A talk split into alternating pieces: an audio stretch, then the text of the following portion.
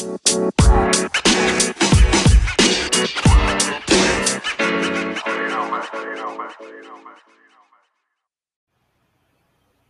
crazy week of minor league baseball in the books. It was a wild one in the Indian system. It featured a little bit of rain in some places, uh, some late nights, whether you were in Akron, Columbus, uh, Lake County for sure. Lynchburg, I think, got away with the easiest schedule this week.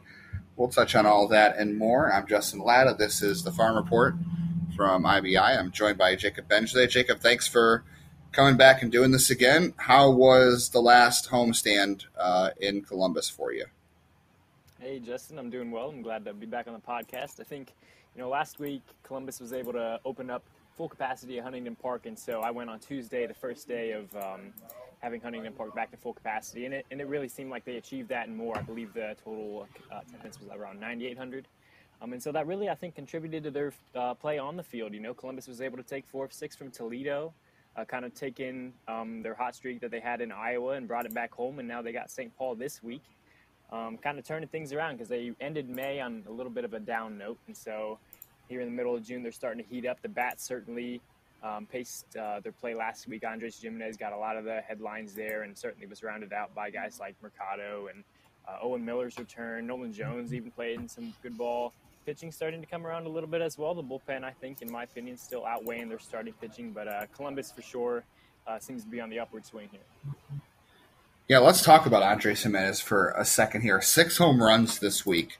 Not bad for a guy who whose calling card really isn't power, what seems to be going on that you can maybe point to that's kind of fueling this hot streak right now? Anything that stands out? Absolutely. You know, Andres, you know, I think when his first stint with Columbus there in May, he was getting a feel for AAA pitching, and now it seems like he's really figured it out a little bit. I think for him in particular, uh, on Tuesday or Thursday night, one of the games I was at, he had a home run in the first inning, um, and he went back to back with Owen Miller. And so I think with Andres, he's getting really aggressive. He's swinging early in the counts. He's swinging early in the game, just in general. Um, and he's kind of carrying from at bat to at bat. He's put together these streaks of home runs. He had two multi-hit games to start the series last week against Toledo. Um, he had a three-hit game um, two days ago on Saturday. And so for Gimenez, you know, he's starting to really come around and he's hitting above in the lineup. So these pitchers are starting to um, offer him balls over the plate, and he's just making to pay for it yeah, six home run week is, is really interesting to hit for him. Um, still a very aggressive hitter, still running a high strikeout rate. Um, but in the month of June, down in Columbus, uh, 250 with an 877 OPS, 22 strikeouts, four walks. So the approach, like you said, he's swinging early in counts. Approach is still really aggressive, but hopefully he's not, you know, getting himself out of his natural game and, and trying to, you know, dig for some power. Maybe you'd like to see a little bit of patience from him. You know, he, he's not really a guy who's ever been known for his power. He's got a really good swing. Um, strikeout rate was up a little bit this year in Cleveland uh, from where it was last year in, in New York.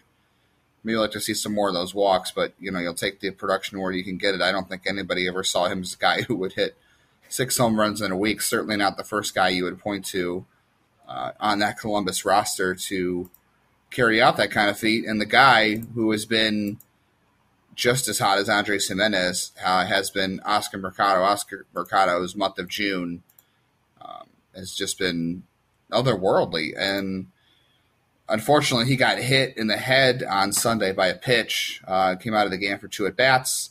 That's unfortunate. We hope he's okay. Uh, certainly would not be great to you know for him to be playing this well and going down. 1,090 or 1096 OPS, 309 batting average, five home runs, a double, six steals this month what is behind Oscar Mercado's success this month. Absolutely, Justin. You pointed it out. His May, you know, he only hit 170 in May, and now he's coming out and he's torching hitters.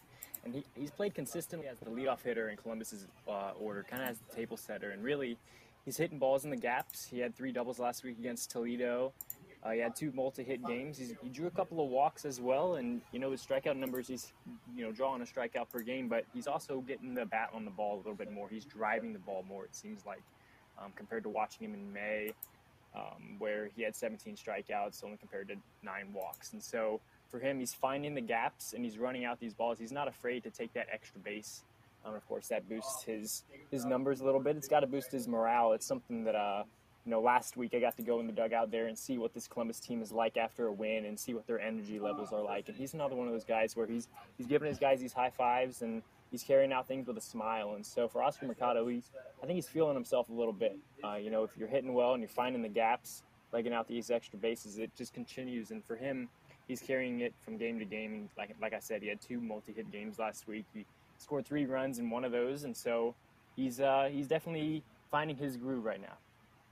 So you think his confidence has kind of shot back up because that was one of the major issues with him was, um, you know, just feeling like things weren't working out for him. He was having a hard time being confident in his game, and that led to a tough 2020. I mean, 2020 was tough for everybody, obviously on athletes as well.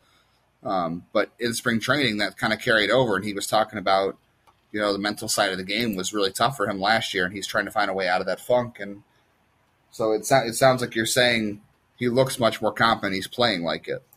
Absolutely, yeah. Uh, manager Andy Tracy sticking with him there at the leadoff spot, getting him consistent at bats in the outfield, and having that level of trust and you know to know your manager is going to slot you in whether you have a, a tough game because that's how baseball operates, and whether you're on a hot streak. And now that's what Mercado is riding here, and you know he's putting together good at bats. And like I mentioned, if you're finding the gaps, you're able to leg him out, and so um, you know that morale boost is something that Mercado is really uh, kind of hinging on right now.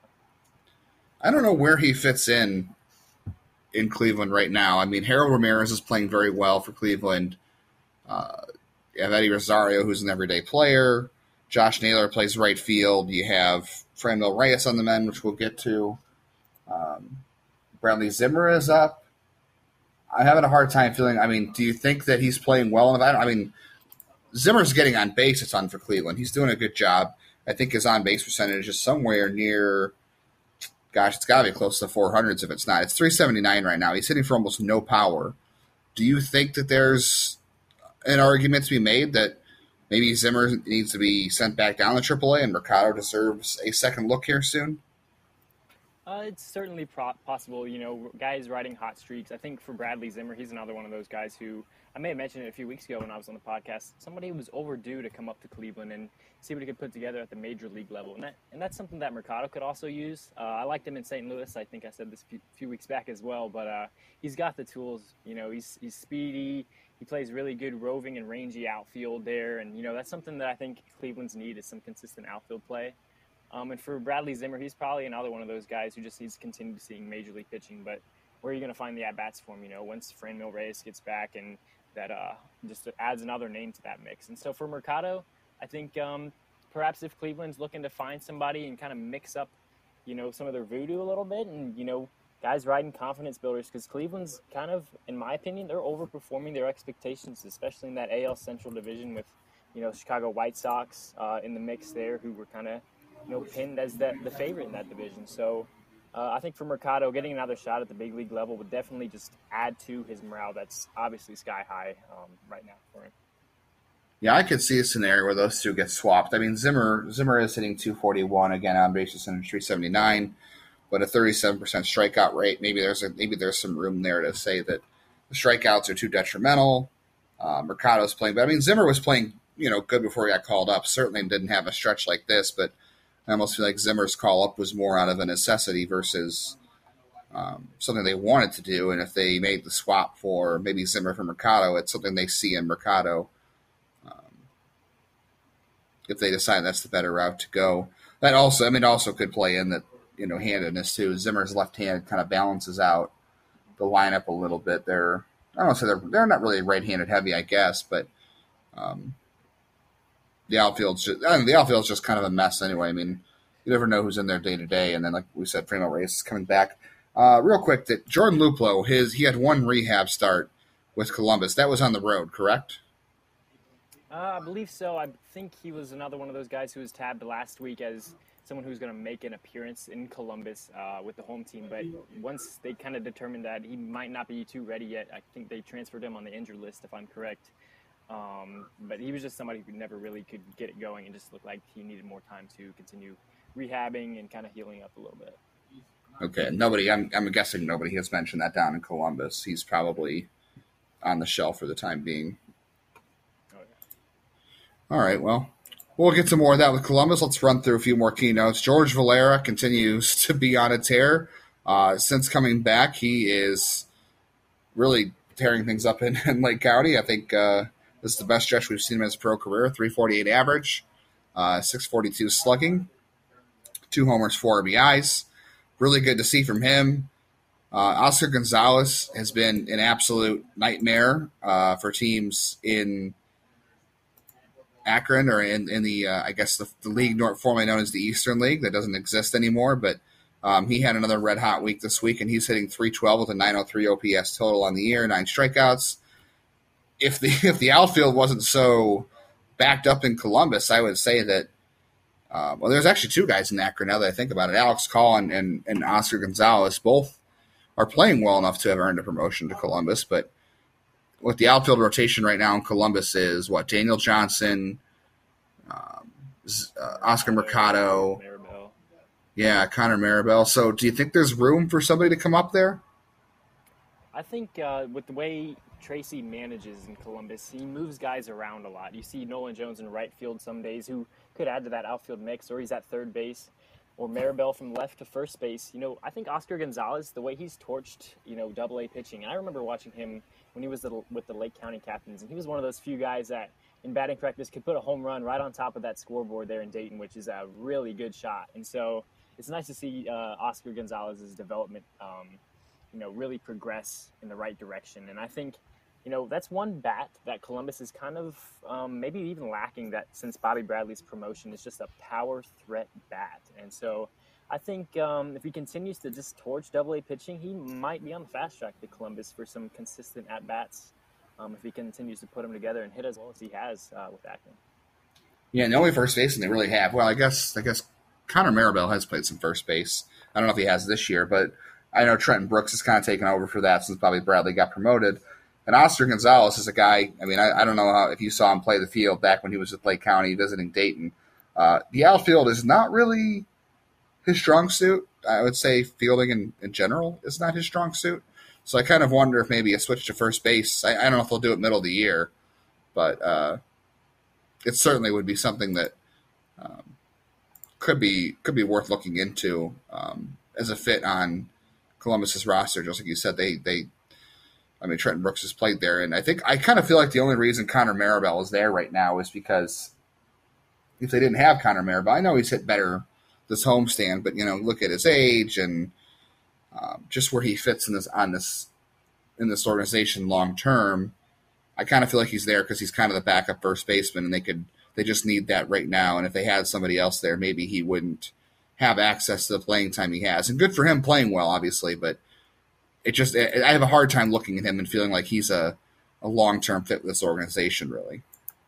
Yeah, absolutely. I can definitely agree with that logic. You know, Connor Marabell's 27 years old, and a guy like Oscar Oscar Gonzalez, 23 years old, still got plenty of time left in his career. And you know, with Gonzalez's frame, you know, he's close to 6'4", 240, 250, somewhere in that ballpark, and so that kind of fits the mold for a first baseman there. So uh, if Cleveland's organization decides to take a look, I certainly would definitely sign on the dotted line moving Oscar to first base to get him even more consistent at bats. I think for Marabell, as we were kind of touching on there, he's heated up a lot recently. It was really tough for me two weeks ago for me to pick Trenton Brooks as the player of the week, even though um, Marabell hit 500 in a week, and I think it's just because he had 16 at bats. But he also drew some walks too, so uh, I think for him, he's getting more consistent at bats because uh, that outfield situation in Columbus has been a bit of a carousel, and um, he's hit well of late, but um, you know his power numbers are down. Um, he's only got two home runs on the year. He's only got six doubles, and you know that makes up eight of his 28 hits. And so, um, you know, the clock's kind of taken for Marabell, in my opinion, and with Oscar Gonzalez um, just being absolutely lights out in Akron, um, maybe that's kind of, you know, maybe a monkey on Marabell's back a little bit because, as you mentioned, he does have a little bit more of an expedited process in trying to play well in AAA Columbus. Yeah, maybe some pick stuff he plays well. I just kind of wonder, maybe after the draft, guys. I mean, guys, unfortunately, do get cut after the draft, and that could be something that pops up for him. But if he, like you said, keeps playing well, somebody takes notice, he finds somewhere else to play. But for right now, he's been a reliable. I mean, he's been a reliable figure for them for a couple years. I just hasn't stood out, never really broke out the way people had thought. Um, I don't expect his career to end anytime soon, and not bad for a 25th round pick. I mean Um, he's got over 584 games played in the minors for Cleveland um, over five seasons and a 700 OPS. Nothing to nothing to sneeze at, considering how hard baseball is. But I wonder if, if there's better opportunities for Cleveland to take advantage of in Columbus. And one of those guys is Trenton Brooks. We kind of transition more to specifically to AAA um, today. Trenton Brooks, what, what do you make of him? Because you know, I I talked to Caleb from Akron, and I and Willie and I have debated this. Um, he's a later later round pick as well, ninth round pick. He was a two way player in college, kind of a late bloomer at the power. What have you seen from him so far? Because I, I it's hard to know what to make of him as a prospect because he is older and was never really considered a big time prospect. But now, the last couple of years, he's put up phenomenal numbers. It's getting harder to ignore what he's doing, especially considering that he's done it at Akron, which is a hard place to hit, and now he's doing it in AAA, which in, in Columbus, which is obviously an easier place to hit. But you know, he hasn't really missed a beat since the promotion.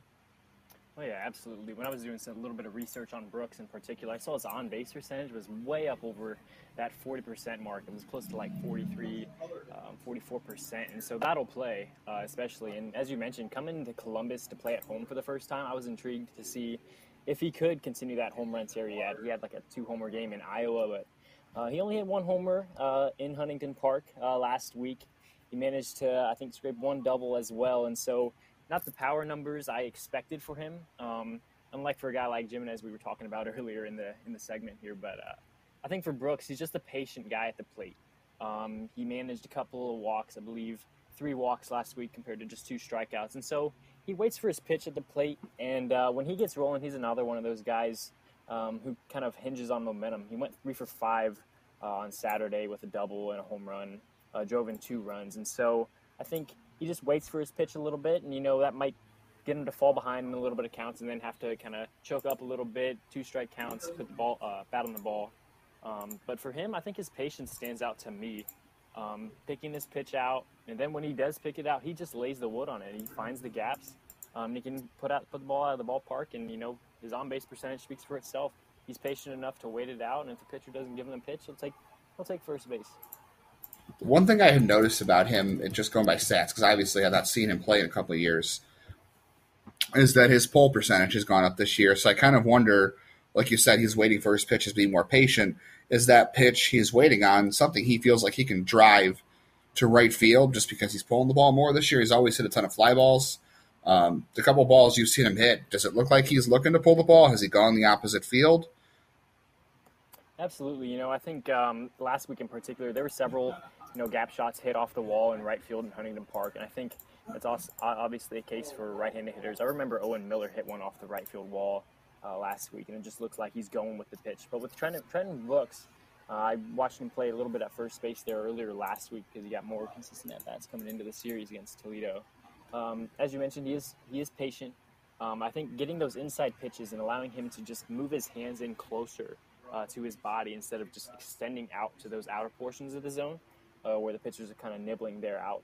Um, so he's kind of just spitting on those outside pitches and waiting for that inside pitch, as you mentioned, uh, to pull ball um, towards the right field uh, wall, right field, you know, that home run territory. And, you know, it is a short porch there in Columbus. Um, left field, right field, all the same. And so for a guy like Brooks, he's waiting on that inside pitch to just get his hands in there quick um, and just pull it down the right field line, uh, given he's a left-handed hitter. You know, those gaps are easy to shoot. It is a hitter's ballpark, but I'm you know everyone's got to hit the same up there, and um, I don't know. It's, sometimes it's hard to to determine power when you got guys hitting in a park like Huntington Park and see how that's going to translate to the big league level. Um, see if the park's kind of full in you at the time. So who knows? Uh, you mentioned Owen Miller. Uh, not been great since he got sent back down, and that's not uncommon. You know, his big league appearance did not go well was not playing a lot before he got sent back down, a little bit overmatched. But do you do you see anything with him since he's been sent back down? Did you guys talk to him at all, just to kind of get a look at you know why it's it's been six games, anything can, can happen. I know he's got a home run and a double, but um, is there anything to to it so far in the six games you think that looks different about him than when he was you know tearing up AAA pitching up uh, down there the first time around?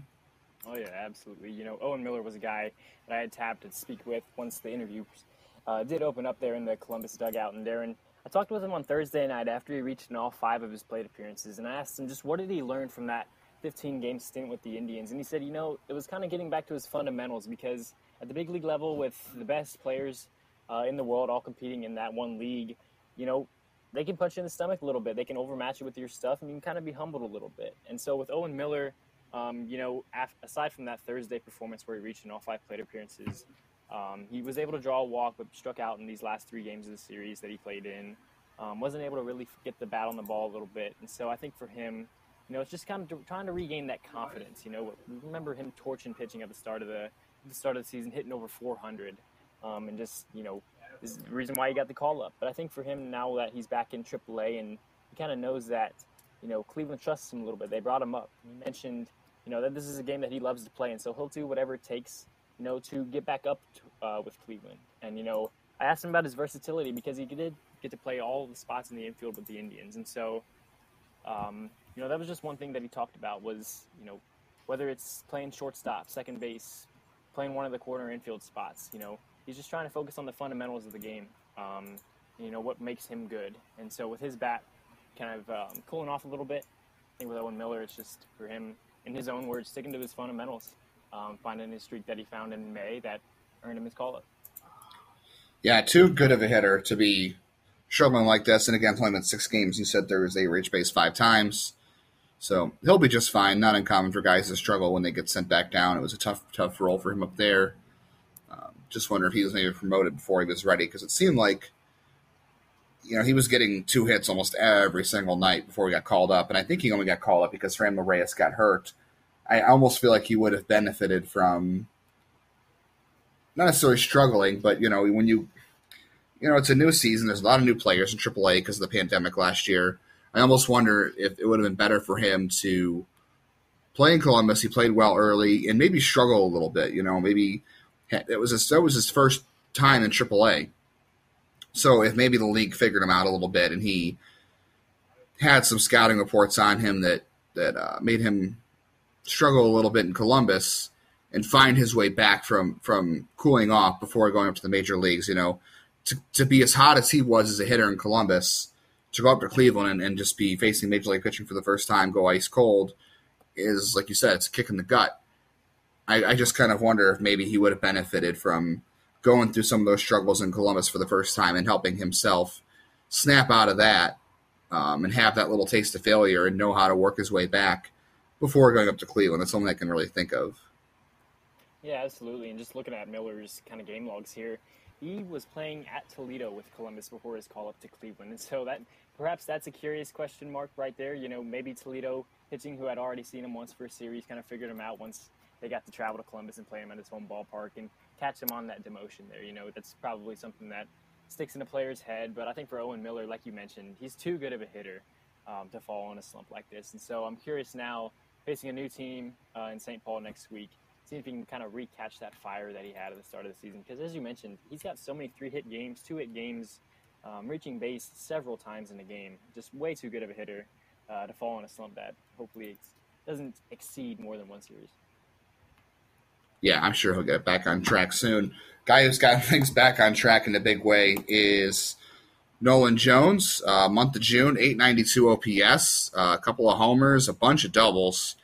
10 RBI, 14 uh, strikeouts, 11 walks. Also, curiously, four stolen bases. Not something I expected to see uh, on his stat line. Uh, what have you seen from Nolan Jones this month that looks a lot better than the month of May? Yeah, I think Nolan Jones is a guy. When I went down to the dugout, you could see him smiling and he's interacting with the fans, whether it's inside the dugout uh, after the game or he's in right field. I noticed he's turning around towards the fans during, you know, in between pitches and all that kind of stuff, and then he translates that to the plate. I believe he's on a four-game hitting streak. Um, you know, he had a home run also during the series on Friday.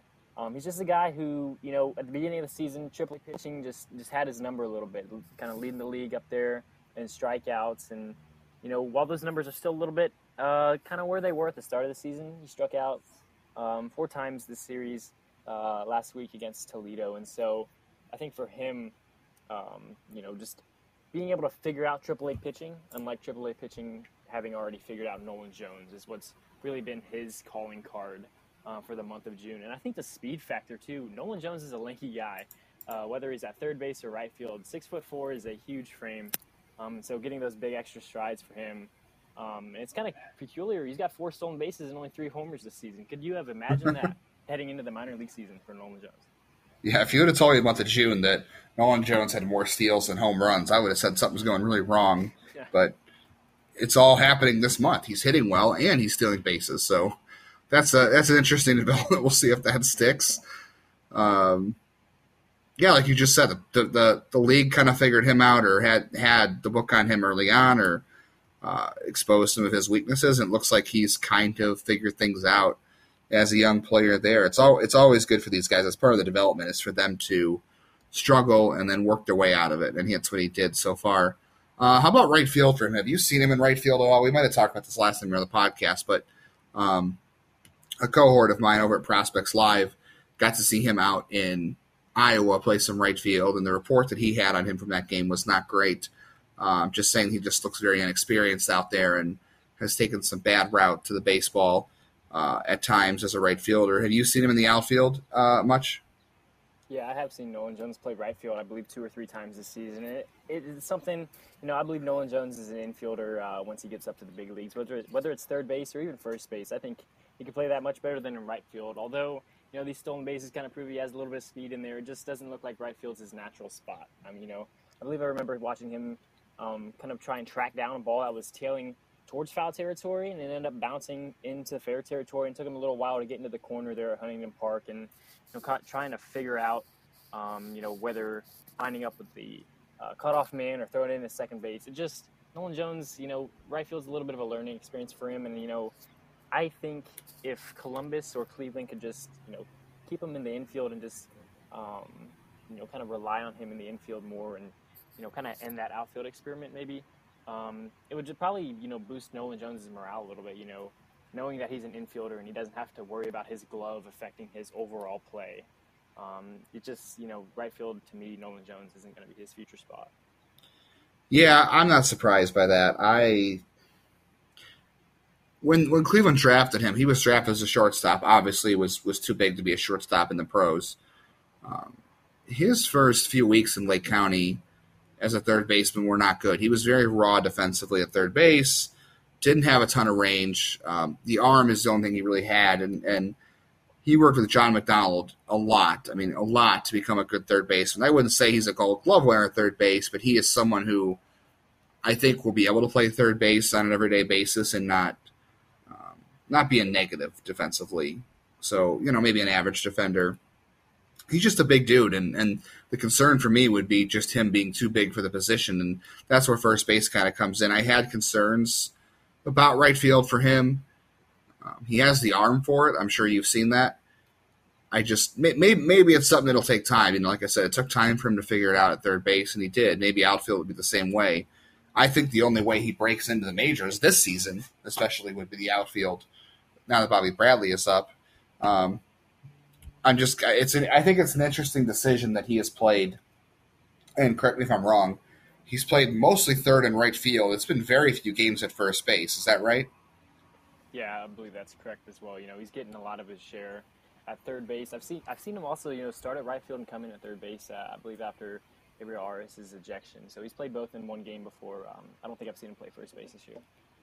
Yeah, I, am very curious that, or interested to see why they had not had him at first base much because Bobby Bradley's up now, and I'm sure they're going to want to get a good look at him at first base now. But um, the outfield's so crowded, and, and, and, outfield hasn't gone that well for Jones, who, like you said, maybe it's not his future position.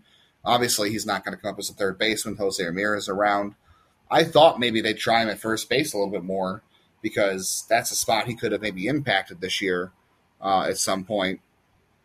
But they've seen a, they've kind of, I kind of feel like they've given up on that experiment and they're hoping things work out in the outfield. But I guess we'll keep an eye on it. The bat doesn't seem too far away. Uh, you mentioned they took four out of six against Toledo. Uh, how about some updates on Logan Allen and Triston McKenzie? They both pitched in that series, and, and I don't know, I can't remember off the top of my head if they won the games they pitched, but um, I do know that Logan Allen said that his last start was something he feels like he can build upon. And I know Triston McKenzie had a really rough first inning his net last start down there, but he recovered. So, um, any updates on just how they did this past week? Yeah, so both, uh, you know, Triston McKenzie, as you mentioned, that first inning of his start, he allows that leadoff homer to Jacoby Jones, you know, major league hitter with Detroit, who's down off the 40 man with the Tigers. And then he walks three consecutive batters. You know, he just didn't look like he trusted his stuff. His command obviously was out of whack. And so he, uh, when I talked with him after the game, he mentioned Rigo Beltran, the pitching coach for Columbus, came out and kind of told him, hey, just lock it in. You know, you got stuff that these hitters don't have anything to offer for you, and, you know, in his words. And so then he rebounded incredibly well, you know, striking out the next three hitters and then four uh, in total, carrying into the second inning. It just looks like he trusted his stuff. And he mentioned he wanted to get ahead in counts. And so going back and looking at each of the at bats um, in his three innings there in his start on Thursday, he was getting head in counts. He was getting those first couple of strikes, uh, not falling behind by very much.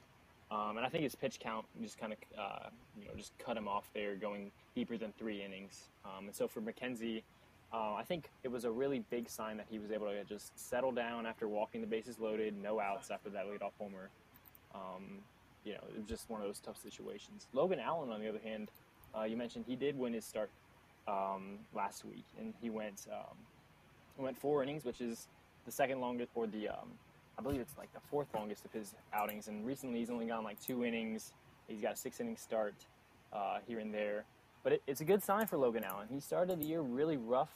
Um, he allowed, you know, a home run. He walked two, but he struck out four. He's just a guy who, you know, he has that stuff. That's why Cleveland traded for him. Um, but hitters are kind of uh, just starting to, you know, fall behind on Logan Allen's stuff. He's a guy. He's a left-handed arm that I've liked even with um, him in the Padres organization. And so, um, you know, just settling in after um, some of these rougher starts. You know, he's had some of these six-inning outings. Now he's had a four-inning outing, and you know um, he's just a guy who needs to trust his stuff a little bit more. I'd love to talk to him and see kind of what he's thinking about his own performance and play. You know, after talking with Triston and saying that if he can trust his stuff and you know get ahead of hitters, um, that's ultimately what's going to allow him to you know prevail in those at bats. And so I think for Logan Allen, um, you know, going four innings and deeper in a ball game and knowing that he's trusted and his stuff's working is just going to show him um, that he can you know play deeper into ball games. Did you get a, a, good look at the velocity on either of them in those starts? Where did, especially Triston McKenzie?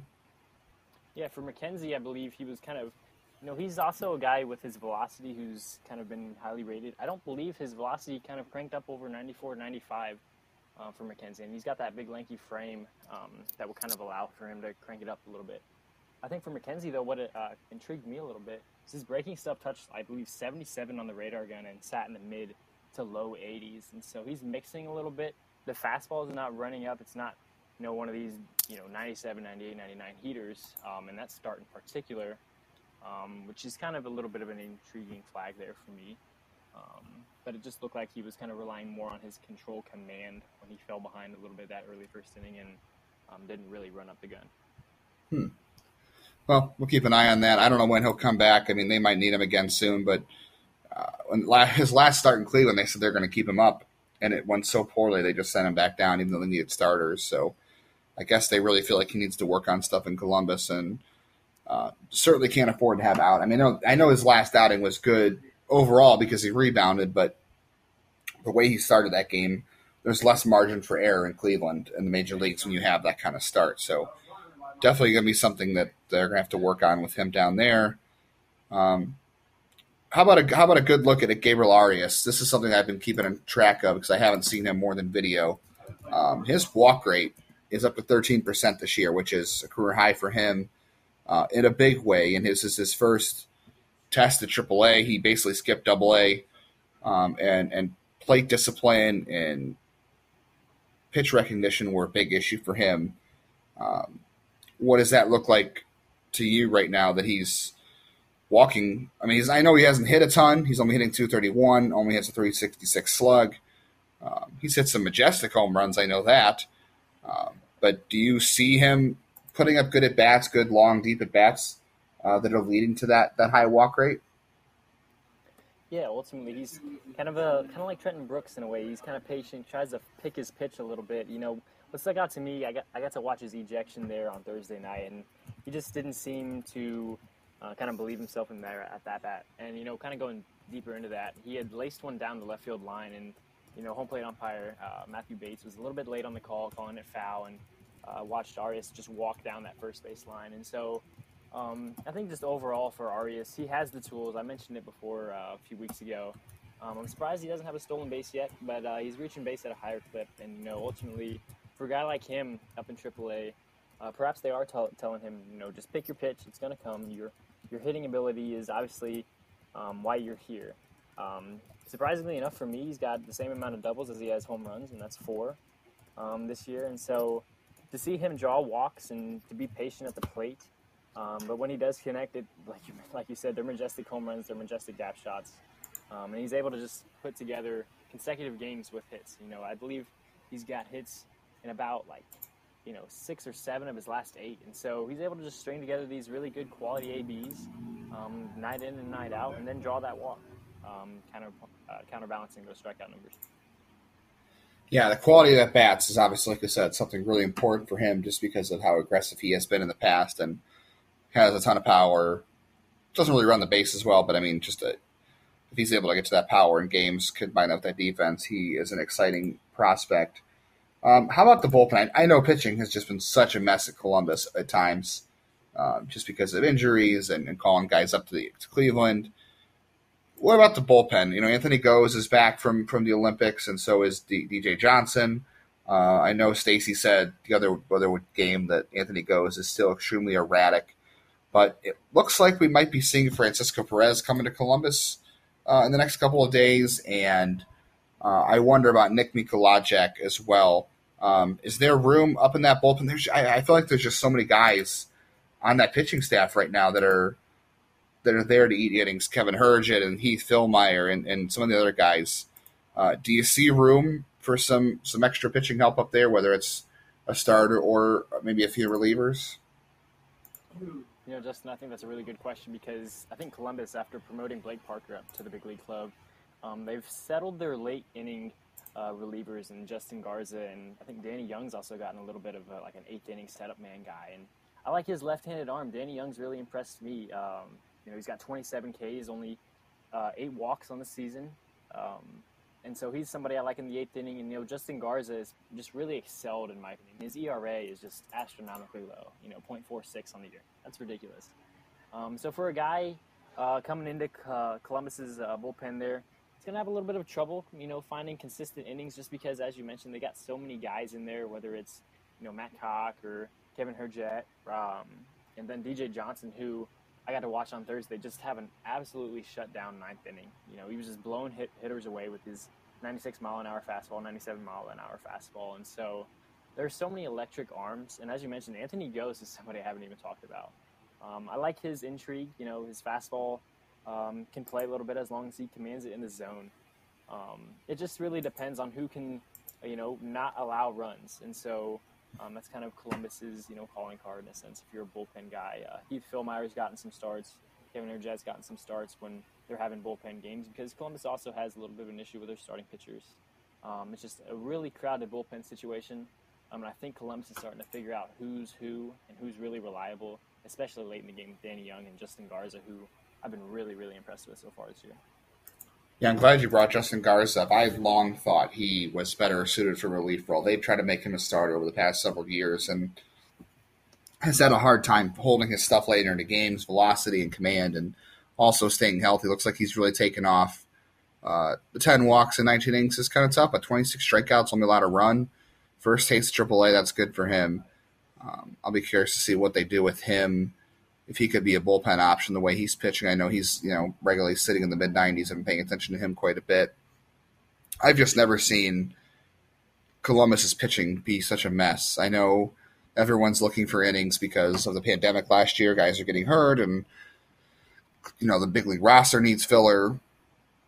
I've just never seen the pitching staff be such a mess uh, in the last several years. Maybe that speaks more to you know Cleveland having a young pitching staff up up in Cleveland right now and, and going through a lot of trials and tribulations. Um, but I think Francisco Perez and, and eventually Nick Mikolajchak need to be in Columbus. It's just a matter if they can create room for them. You know, Manny Alvarez has has really struggled this year. I feel like, um, I don't know, you know 14 walks in six innings, and Anthony goes man 18 18 walks in 13 innings, 19 strikeouts, but man, I wonder what he did. I didn't see any stats in the Olympics. I wonder how that went for him, but that's a ton of walks. Like that's that's even more than he's had in the past. His command, his control has always been an issue, but that's a lot more even than he's had in the past. And then, then they just added Ben Krauth too, so they just added another reliever to that mix. I guess they're gonna have to make some decisions if they want to make any promotions, I suppose. Well, yeah, I would agree too. And you know, I believe I watched Jordan Stevens get some innings last week, and Dalbert Siri's also another name who's uh, who has been consistent this year. Zach Draper, Kyle Dowdy, those sort of guys. You know, it's kind of unfortunate Manuel Alvarez was sent back to Double A because I really liked how he can run that fastball up. Um, and so there are just so many options. I think with Cleveland, I really liked how they've developed pitching over the years, but I'm curious how they're going to handle all these names, getting them consistent innings, especially with starters not really going deep into ball games. Perhaps that'll give guys uh, the opportunity if they go to uh, bullpen games um, from one it's at two times a series now that it's six games, um, and you're only going to need four or five starters. And then this week you get to see Franmil Reyes rehab in Columbus. That should be exciting too. You looking forward to that? Oh yeah, absolutely. And you know, Huntington's small park uh, should greatly benefit from his power. You know, he, he's somebody that I like even with San Diego. He just absolutely, you know, really matured power, and hopefully with his oblique injury, and you know, hopefully he is sort of on the upswing and he's uh, on the track back to Cleveland because um, getting him at bats in Columbus um, and seeing how he's going to rebound from this injury uh, from over a month ago. Um, I'm really interested to see how he'll play um, and how he's going to mix in with guys like Andres Gimenez and um, Nolan Jones in that lineup. Uh, it's going to be really interesting, and I'm kind of interested to see how a MLB player, um, if his profile is going to kind of slide into that ballpark this week. Yeah, major league rehabs, the minor league level are, are always very interesting.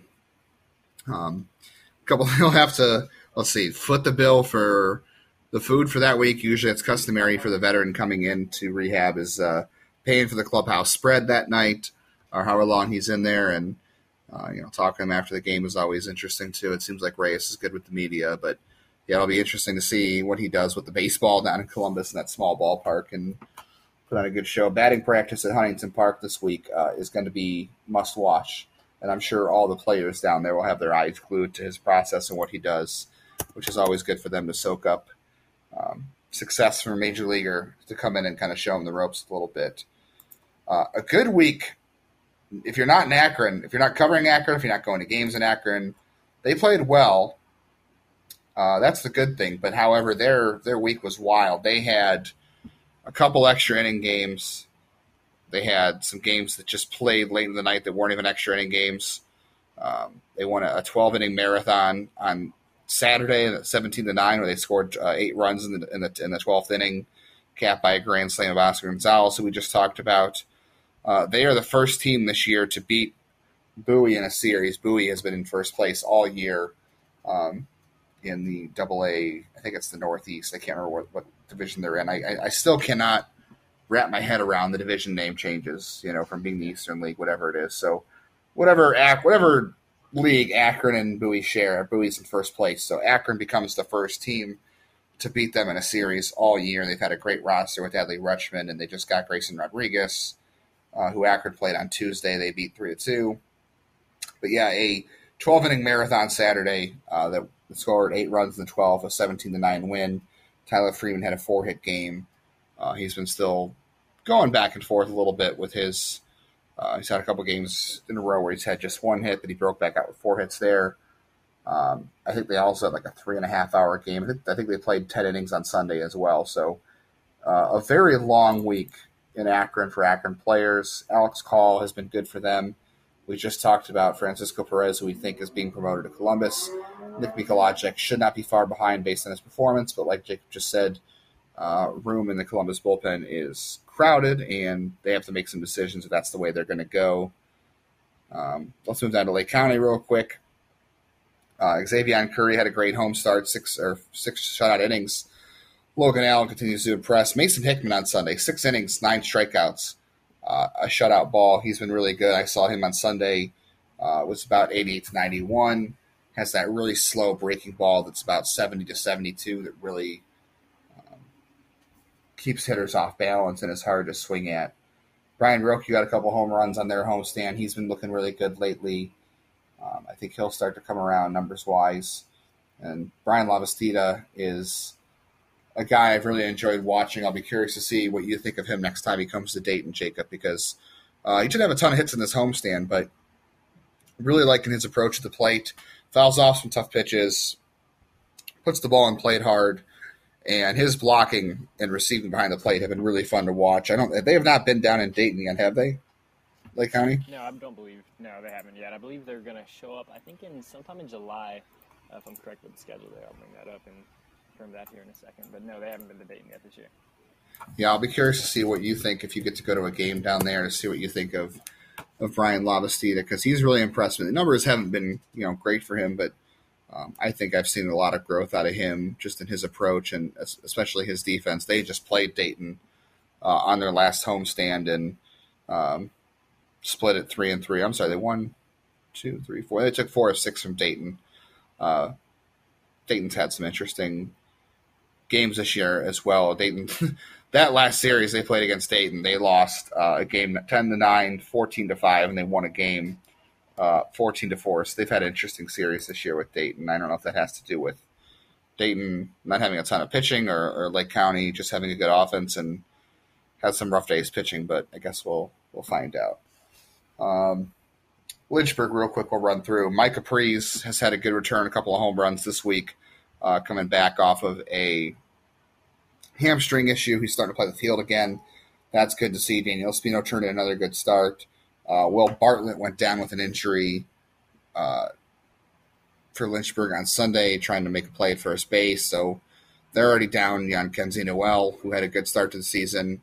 And then now they're down Will Bartlett. So I think Mike Capriz will see more time at first base for Lynchburg uh, because they just have no options. Man, first base in this, this organization, Jacob, is just a mess. I mean, Bobby Bradley's up in Cleveland now, but everywhere else behind that. This is why I keep thinking, why not? Why don't they put Nolan Jones at first base more often? I know his arm is good and it's maybe it's wasted there, but first base is just kind of a wasteland in this system. I don't know why they.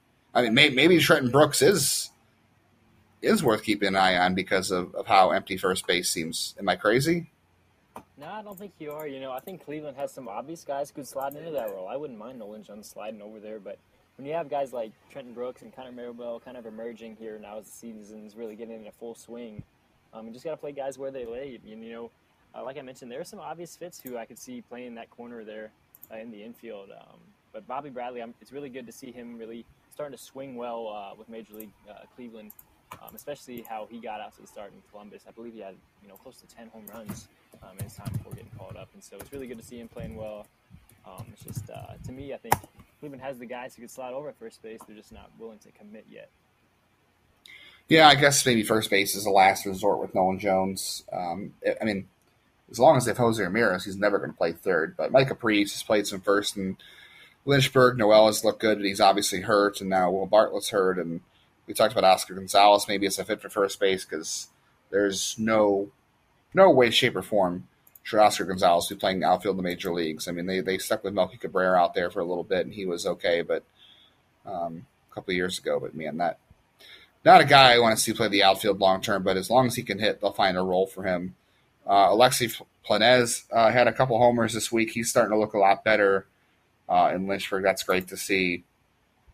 Uh, Liam Jenkins had a couple nice outings since he got to Lynchburg. I know he's been closer to 100 on the radar gun. He's a big dude who uh, has had command issues in the past, but uh, he's a little bit older for low A. He should probably be in high A based on his age.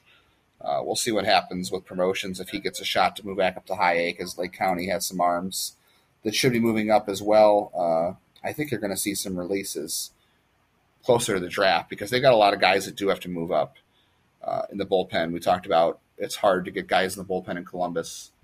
Uh, and Akron will need some replacements if those guys go up. Lenny Torres had a good start on Sunday, one of the best of his seasons so far. Uh, Angel Martinez still looks really good.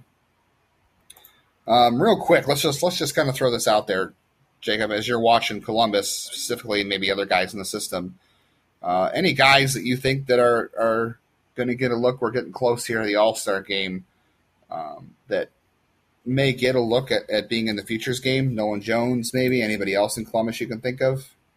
Yeah, absolutely. I think with the futures game, they really hinge on these prospects who have a lot of highly regarded or high on the MLB.com's list. And so I think Nolan Jones would be one of the obvious choices. Uh, I think if Andres Gimenez is still down with AAA Columbus, perhaps he gets the call to go. Um, I think Nolan Jones would definitely be an obvious choice. Perhaps, um, you know, if they really wanted to get creative, you know, Arias could be a selection. Owen Miller, if he's still around, Mercado could be one. Uh, perhaps on the pitching side of things, Kirk McCarty, just, you know, if he continues doing his things, perhaps he'll earn a spot uh, on the pitching staffs in the futures games. Um, I'd like to see, you know, DJ Johnson get a spot, Justin Garza continue to perform well, and maybe earn his way onto the team of the futures game. I know um, that's an event where a lot of guys who are um, you know, highly regarded, talked up a lot, ranked high on MLB's lists and such, um, get the call to that game. But I think a couple of wild cards um, up in AAA Columbus um, could see their names just kind of surprise on that roster. Yeah, I would like to see Gabriel Arias get his way out there, and Nolan Jones especially. Um, I don't know who else from Columbus I can really see making it, and Owen Miller, maybe he's already had a taste, but I'm not sure he's a top 100 prospect, and they really lean heavily on that. So we'll see. I think Nolan Jones for sure will get his sec. He was in the um, Futures game in 2019 in Cleveland, so I think he'll get his second shot at it this year if he's not in Cleveland, which I don't think he will be. Um, George Valera, I think, is someone who might get a look there, and I think Tyler Freeman will get a look as well. But we'll have more on that coming soon. Let's get to our questions, and then let's. Uh, do our, our player of the week stuff, and we'll get out of here. So, first question uh, from Matan Cronfield, MTK or MT Cronfield on Twitter is Trenton Brooks legit? Seems to have plate discipline skills and contact skills. What about the power? Well, we talked a lot about that, but uh, Jacob, anything you want to add about we talked about Trenton Brooks already? That seems to be a pretty fair evaluation, I would say. It's definitely good uh, this far into the season. You know, his his numbers are seven home runs. He's hitting 286. Um, his play discipline, as mentioned in that question, it's something that's impressed me. Uh, it looks legit so far. I would definitely give him some more time, though, however, um, just to see if he can continue to hit AAA pitching, especially after the promotion not too long ago. Um, but I think definitely if he can continue to hold down first base duties, um, you know, be consistent with his bat, and like we mentioned earlier, he's somebody who waits deeper into the counts, kind of picks his pitch a little bit, and you know, I wouldn't say legit just yet, given that he just reached AAA. Um, but he's somebody to keep an eye on to see if he can be that legit guy. His numbers certainly point that direction. Uh, I definitely want to see some more from him against AAA pitching, though. Yeah, we're all watching with intrigue. That's for sure. I'm, I'm eager to see you and Stacy write a lot about him and, and, get to see what he does in Columbus um, as the summer goes on because it's it's like I said, worth paying attention to. He's making it impossible not to look his way uh, at the moment. then Joey Santamio, uh, Santamio Joey Jump Off 23 on Twitter. Any chance we see Nolan Jones sometime this year? I'm going to go ahead and say no. Personally, I don't. I don't see. I don't see the opening for him. I think they would have to make a trade to open up playing time for him in Cleveland this season. Um, just with the way the roster looks right now. What do you think? You know, Justin, I, I wish I could go and be creative and, you know, be on the other side and say, yes, you're going to see Nolan Jones in September as Cleveland pushes for the postseason. But I think Cleveland's going to hold off on starting his clock um, Major League service time, and especially with his first taste of AAA coming this year, and we saw the early struggles, and he's starting to turn it around a bit, which should be a good sign for anybody following Cleveland Indians, um, because this is your one of your top prospects coming up. You know, he's starting to show signs of figuring out AAA pitching. Um, I don't think he's ready yet for Major League pitching at this moment, whether it's in June or sometime in September. So I think we pump the brakes a little bit on Nolan Jones especially figuring out where he's going to play. Um, that's a big factor into his call up process as well. So I don't think you see Nolan Jones in 2021. 2022, potentially, but a lot of question marks, a lot of things you still need to figure out with Nolan Jones. Yeah, I agree for sure. Uh, somebody asked me the other day uh, uh, trading him on Twitter if he was a tradable player, and I said I would not trade him. I think he has too much potential uh, to impact offensively in the near future to trade him. I, I just don't see I don't see any any trade out there that that's worth making that includes letting him go personally. Absolutely, I can share that sentiment a little bit. I like uh, I like all the rave that he gets on these prospect lists. You know, he's had that big time bat for you know as long as I can remember in Dayton. He was one of the few guys who could pump a home run out over uh, the you know the farthermost fence in Dayton. So his power is just so intriguing to me. I think you know in the right deal though, Cleveland should probably entertain offers for Nolan Jones. You know, he's 23. You know, which is still really young, especially in AAA. Um, it just seems like nothing, not not a whole lot's been figured out about where he's going to play at the major league level on Cleveland's Cleveland's ball club. Um, I would definitely entertain offers though. I wouldn't say he's untouchable. Um, I think you know with his skill set kind of developing, and we mentioned how his arm is plus, whether it's at third base. But you know, if he's going to contribute with Cleveland, as long as Jose Ramirez is there, um, he's not going to see spot at the hot corner like that. And so, uh, if I'm Cleveland's uh, front office, definitely entertain it. I wouldn't rule that out at all. Yeah, I guess it depends on who who's coming back for them. It has to be a corner bat who can hit for power because that's what he that's what he does, and they they lack that in some cases. So, um, yeah, we'll keep an eye on that for sure. Let's get to player of the week uh, for the last week. My picks were uh, George Valera and Daniel Espino. So George Valera, and of course, as custom, um, our, our second host always picks the last week's winner, just so it's not biased. Uh, George Valera, six for 20, a double, a homer, three RBI. And I also picked Daniel Espino, who went five innings, three hits, two runs allowed, two walks, six strikeouts. Uh, Caleb last week picked Xzavion Curry, and let me go through. For some reason, minor league baseball's website doesn't like pulling up uh, the game logs right now for players. They're having a hard time getting those to stick online. Uh, some days they're good, some days they're not. Xzavion Curry, six innings, uh, a home run allowed, two, five hits in total, two runs, six strikeouts, no walks. So a really good week for him. And then let's uh, check in on Will Brennan, who was Caleb's other pick, who I know had another double this week because he leads the league in doubles where he's playing, uh, and second all of minor league baseball in doubles this year. So Will Brennan, uh, let's see, three hits this week only, uh, a double, and four strikeouts, and looks like just one walk in eight, 12 16, 20 plate appearances. So um, three for 20 this week with uh, a double. So, Jacob, it is your call. Ooh, man, Justin, you know, you know, Xzavion Curry is an intriguing prospect for me. And, you know, going six innings with no walks, it's definitely something that I look for uh, when pitchers go out for their outings is how many walks do they have per inning and how many strikeouts do they have against that. And so I think Xzavion Curry might have a little bit of an edge on Espino, but still, think six Ks in five innings, three hits, and then I think the offense from Valera kind of beats Brennan just a little bit, having to, you know almost double more hits if he had three last week and having that home run. So Justin, I think you got it this uh, this last week for the Player of the Week.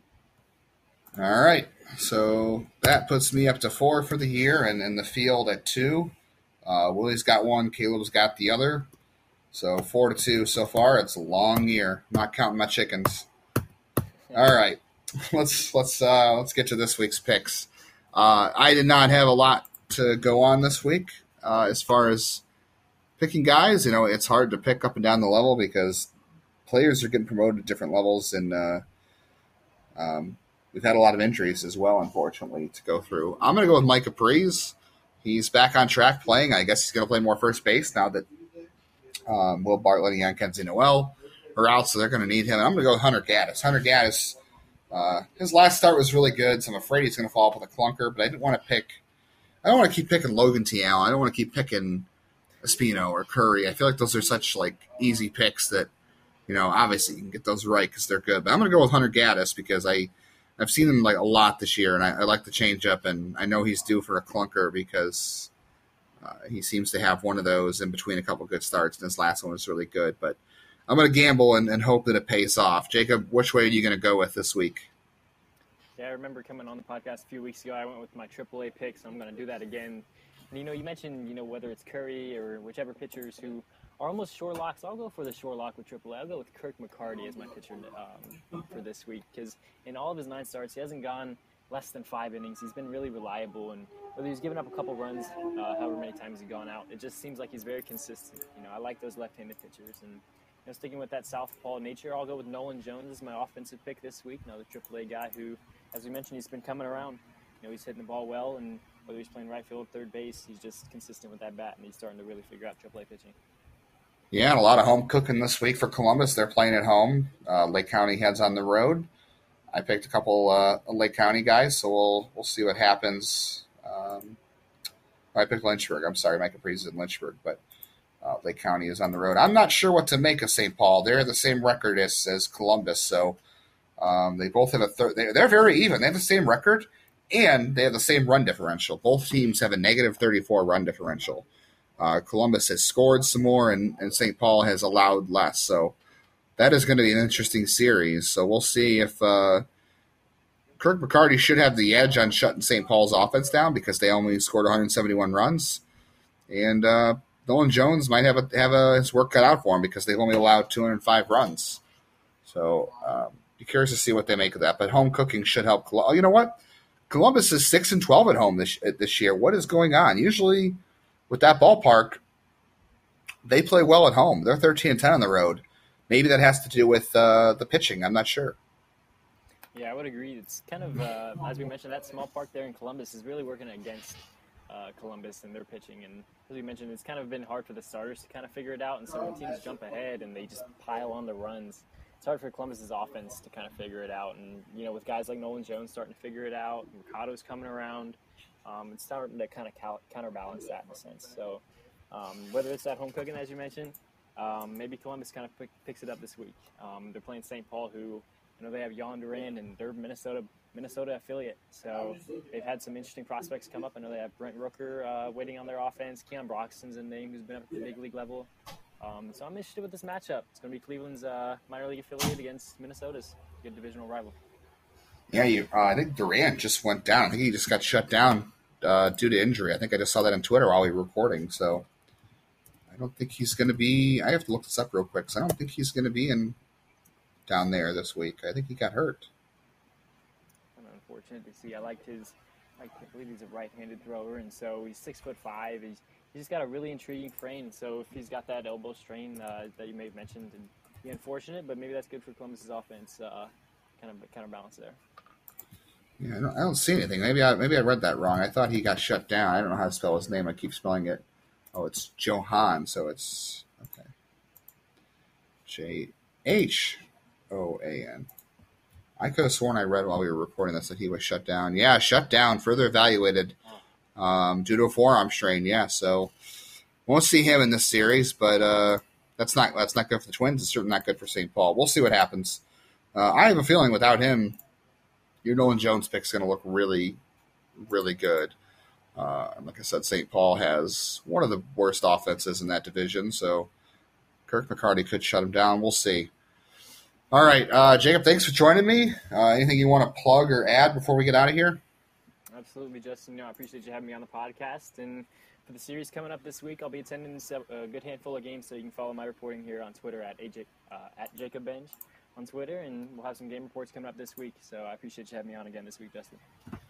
Yeah, thanks for being on, and thanks for covering all those home games. We uh, appreciate the reporting you do for sure, and, and good info bringing back to us, and uh, definitely good to see that interviews are happening on the field again. That's definitely going to you know be good for you and your reporting, and, and uh, good for everybody to see what's going on down there. You can follow me at jail underscore baseball. Follow the IBI account official underscore IBI. Good time to subscribe. We got the draft coming up um, as game reports. Uh, Jacob's going to be at a couple games as homestand, so he and Stacy's game reports. You definitely want to read those with all that going on. And as I said, the draft stuff as well. Thanks for listening, and we will catch you next week.